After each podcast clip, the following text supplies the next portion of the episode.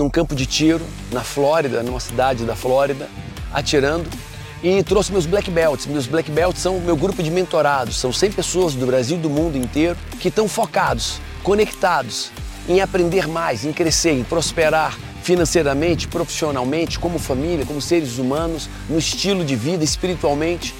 E você sabe o que é que todos os meus black belts, todos os meus mentorados têm em comum? Todos eles fizeram pelo menos 3, 4, 5 vezes o método CIS, o maior treinamento de inteligência emocional do mundo. Olha aí o método CIS. Opa, toma uma boa. Pendura pra mim, nota Pendurar? De novo? Todo mundo tá com dívida. Todo mundo tem um filho rebelde. Todo mundo tá com problema no casamento. E todo mundo tá meio quebrado. Ei, mas você não é todo mundo. Nem todo mundo tem garra. Nem todo mundo tem persistência. Nem todo mundo se prepara para alcançar suas metas. Nem todo mundo tem foco e age de forma intensa. Nem todo mundo está disposto a pagar o preço do sucesso.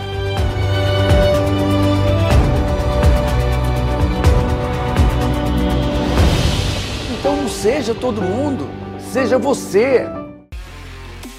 E nós estamos nesse campo de tiro, super sofisticado aqui na Flórida, nos Estados Unidos, atirando. E você me pergunta, Paulo, o que, que, tem a ver o campo de tiro com aprendizado empresarial, financeiro? E eu vou te explicar nessa série de vídeos como é a cabeça de homens e mulheres multimilionários, homens e mulheres donos de grandes empresas, pessoas que prosperaram, que realizaram o extraordinário. Cinco princípios fundamentais numa metáfora com os tiros que nós estamos fazendo aqui. Qual é a relação do tiro com o sucesso empresarial, profissional e pessoal?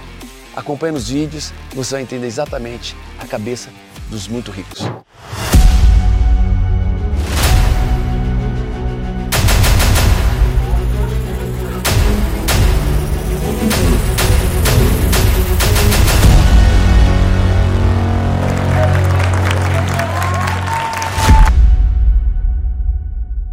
Primeiro ponto é precisão e foco. Quando você fala de um empresário, de executivo de alta performance, ou qualquer pessoa de alta performance, eles sabem onde estão e sabem exatamente onde eles querem chegar. Tem dois pontos, o ponto A e o ponto B. De onde sai o projétil daquela arma, aonde ele tem que chegar. Um foco claro, um foco preciso.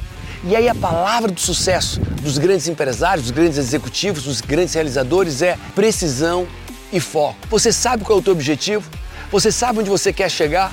Você tem a curacidade, precisão, intencionalidade, de onde você vai levar aquele projétil, aquela ideia, aquele saber, aquele projeto, aquele negócio, aquelas vendas, você sabe onde você quer chegar com elas, aquele produto, aonde você quer atingir. Então você vai ver todas as pessoas, todos os grandes empresários, executivos, pessoas que realizam, eles têm foco. Um nadador tem foco. Ele não está nadando, ele tem o foco de bater um tempo específico e ele vai lutar isso milimetricamente. Nós aqui, nós estamos participando de um campeonato, nós temos uma, uma intenção clara de alvo e tempo. Quanto mais alvos eu acerto, no menor tempo. E de novo, eu sei qual é o alvo, eu sei o equipamento que eu estou na mão, eu sei o que eu quero fazer. Então, se você tem precisão e foco, intencionalidade no que você faz, você já está no primeiro passo para ser uma pessoa de sucesso.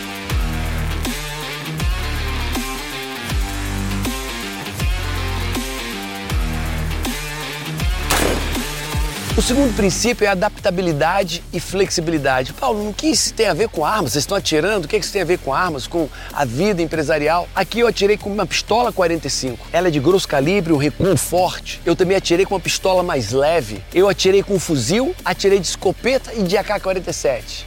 Cinco armas muito diferentes umas das outras, mas cinco instrumentos, cinco ferramentas para alcançar meu objetivo.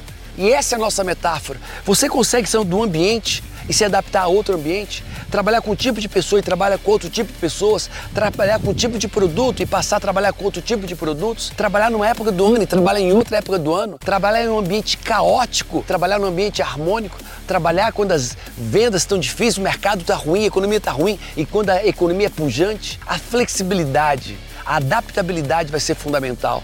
Talvez poucas habilidades são tão importantes quanto essas duas.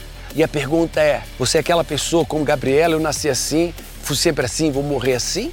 Ou você é aquela pessoa que aprende, se adapta, flexibiliza, faz diferente a todo instante? Aprende coisas novas a todo instante. O mundo antes da pandemia era um, o mundo agora, pós-pandemia, é outro mundo. O que era estranho agora é normal. Os produtos se vendiam de uma maneira, agora se vendem de outro. Entregava de um jeito, entrega de outro. Hoje nós temos a Amazon que entrega em poucas horas na sua casa. Você liga para o supermercado, o supermercado está entregando. E como é que fica a loja de bairro? Como é que ficam os outros negócios? Como é que fica o varejo tradicional? Você tem que se reinventar, se adaptar, flexibilizar. Se você não entender isso, você não passa por terceiro estágio, o nosso terceiro princípio. Eu vou dar as, as regras antes das regras. Você não aponta uma arma para ninguém por nada no mundo. Ah, tá sem bala. Não existe isso. Não existe a possibilidade é, de brincadeira. Não é brincadeira. Não é brincadeira. É um esporte. Mas longe, longe, longe de ser o que, gente? Brincadeira. O segundo ponto, o dedo só vai pro gatilho na hora de atirar. Ok? Nunca, nunca, nunca, nunca o dedo tá no gatilho. Diga pra mim. É necessária essa consciência do quanto a gente precisa manter as regras de segurança, porque justamente como o Paulo falou, isso aqui é muito divertido, a experiência é muito legal. Né? E uma quebra de, de regra de segurança, por, muitas das vezes por brincadeira, uma brincadeira, claro, de mau gosto, pode estragar a brincadeira de todo mundo. O nosso terceiro ponto é a avaliação de riscos. Nós estamos aqui numa super, que a gente chama Estados range, né, de tiros, e nós estamos com armas de fogo, armas de grosso calibre, armas que podem fazer estrago tremendo na pessoa. Então nós estamos aqui nos divertindo, mas nós não estamos brincando.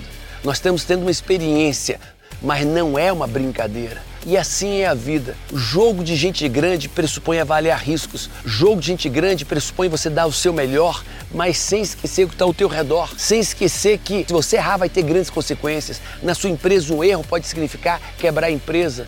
No negócio, até, é, lançar um produto errado pode significar você perder muito dinheiro. Então a avaliação de risco é constante. Mas eu tenho precisão, eu tenho foco, eu tenho flexibilidade, adaptabilidade. Então agora avalie os riscos. As pessoas muitas vezes olham para frente o que pode dar certo. É fundamental você olhar o que pode dar certo quando você olha para o futuro. Mas é fundamental também você olhar e se prevenir, se precaver do que pode dar errado. Os grandes homens de negócio, eles olham para frente com um futuro extraordinário, mas eles sempre têm alguém ao seu lado que olha para frente e dizem: Mas isso pode dar errado, isso pode dar errado, isso pode dar errado. Então eu estou preparado para o sucesso. Eu tenho uma visão clara do sucesso, foco, precisão, mas eu também estou preparado para ter ferramentas, meios de corrigir a rota até chegar lá, sempre precavido com os riscos do negócio, os riscos daquele movimento. O quarto ponto é resiliência e controle sob pressão. Quando você vai tirar, você vai ter que ressegurar a respiração, pegar a massa e a mira e encaixar as duas. Você vai precisar travar e a pressão de acertar. Se você respirar um milímetro aqui, um milímetro são 3, 4, 5 metros de erro. E a resiliência, a pressão, lidar com a pressão, a necessidade de acertar o alvo, a competição. E a vida é assim. Um, um jogador de futebol, ele vai bater o pênalti, tem pressão. Um executivo vai apresentar um projeto, vai fazer uma grande venda, tem pressão. Algumas vezes você vai acertar e algumas vezes vai errar. Então sustentar pressão na, quando você está botando a bola no pênalti e se recuperar se você perder esse pênalti, se refazer se você perder esse pênalti. Não dá para jogar no jogo dos grandes, não dá para jogar jogo de gente grande, não dá para tocar uma empresa, ser um grande executivo ou ser um realizador um, se você não sabe lidar com a pressão, esquece, vai, desiste, vai para casa, vai buscar o colo da vovó, vai para algum lugar, porque esse não é o teu lugar. Ou você aprende a lidar com a pressão, a cobrança, a autocobrança. E se você também não aprende a lidar com a frustração e, se, e ser resiliente, se recuperar após isso, teu lugar não é no lugar dos campeões, junto com os grandes realizadores, não é. Então lembra, se prepara para se frustrar, porque em algum momento você vai errar. Quando você errar, seja resiliente, se recupere rápido e aprenda a jogar sob pressão. Imagina, se você quer jogar em times, grandes times, põe a bola para bater a marca do pênalti e você treme na base, esquece. Aprende, aprende o quarto princípio, trabalhar sob pressão e resiliência. O terceiro colocado fez em 64 segundos e 75 foi Rodrigo Guedes.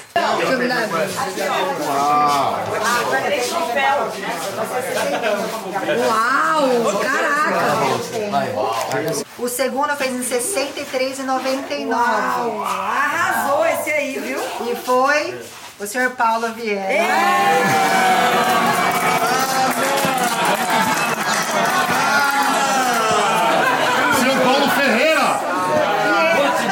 Quantos segundos foi? 63,99. E o outro foi? 64,75.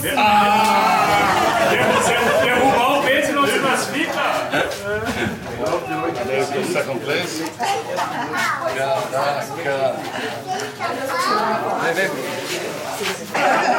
Tem que ver a garrafinha também, pegar a garrafinha dele lá. No método CIS ele fica. Quero ver isso aí no método CIS, hein?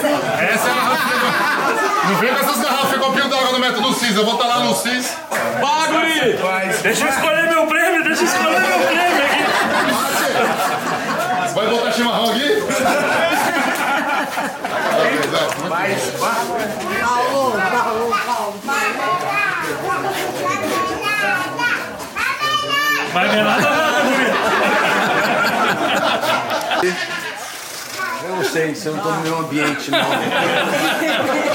e o quinto ponto dos homens, das mulheres que prosperam, homens e mulheres multimilionários que fazem negócios extraordinários, executivos, executivas, é saber usar o equipamento. Nesse mundo competitivo, ou você tem o melhor equipamento, um equipamento extraordinário, você não dá nem para sair. Aqui nós estamos atirando com armas muito sofisticadas, armas muito complexas. Num campeonato, você pode ser o melhor do mundo, mas se uma arma tiver tecnologia que outra não tem, esquece, você vai perder. Você é aquela pessoa adepta a novas tecnologias, você sabe usar as ferramentas, você sabe o que é está acontecendo no mundo afora, Brasil afora, você tem acesso a entender que ferramentas são essas, que técnicas são essas, que te- tecnologias são essas, que conceitos são essas. Quando eu olho para uma empresa, tem tanta tecnologia, tem tanta ferramenta, tem tanto conceito novo, mas tem gente que insiste em abrir o coco quebrando o coco no chão. Ah, Paulo, eu tenho uma pedra para abrir o coco, é uma ferramenta? É, é uma ferramenta. Vai abrir? Vai. Vai demorar muito tempo? Vai. Talvez você se machuque? Vai. Vai quebrar, ah, perder a água do coco? Vai. E se você tiver um equipamento que tira a casca do coco, que abre o coco, tira a água automaticamente, tira a carne do coco e transforma cada item daquele num subproduto para a indústria do carvão, do estofado, botões, água de coco, carne de coco. Qual é a tecnologia que você usa? Onde é que você vive? Na pré-história, quebrando coco com a pedra, porque não tem ferramentas? Ou você vive na época da tecnologia, da inovação, usando ferramentas? Aqui é a mesma coisa. Não dá para competir quem tem uma arma comum, quem tem uma arma tecnológica. Você vai ver pessoas que não têm conhecimento atirando com precisão numa arma que tem mira laser, headshot, e vai ver pessoas com muita perícia que não chegam a pés de um novato, mas o novato tem ferramentas e tecnologia. Então decide pelo sucesso. Decide aprender, fazer intercâmbio, trazer novidade, inovações, novos conceitos, ferramentas poderosas. E vai ser tudo muito mais fácil. Se você gostou desse vídeo, dá o teu like, curte, compartilha e ajuda as pessoas a chegarem aonde você também quer chegar. Nós podemos olhar para nossas vidas e entender que elas são como um barco. Um barco que sai de um ponto para chegar ao outro. Um barco que leva pessoas, cargas, sonhos de um país ao outro, de um lugar ao outro. Ah, Mas a minha pergunta para você é: quem está no comando do barco da sua vida? Quem comanda ele? Será que é o vento que dá, o vento que sopra, a maré? As chuvas, as tempestades? Quem está no controle do barco da sua vida? Essa é a minha pergunta.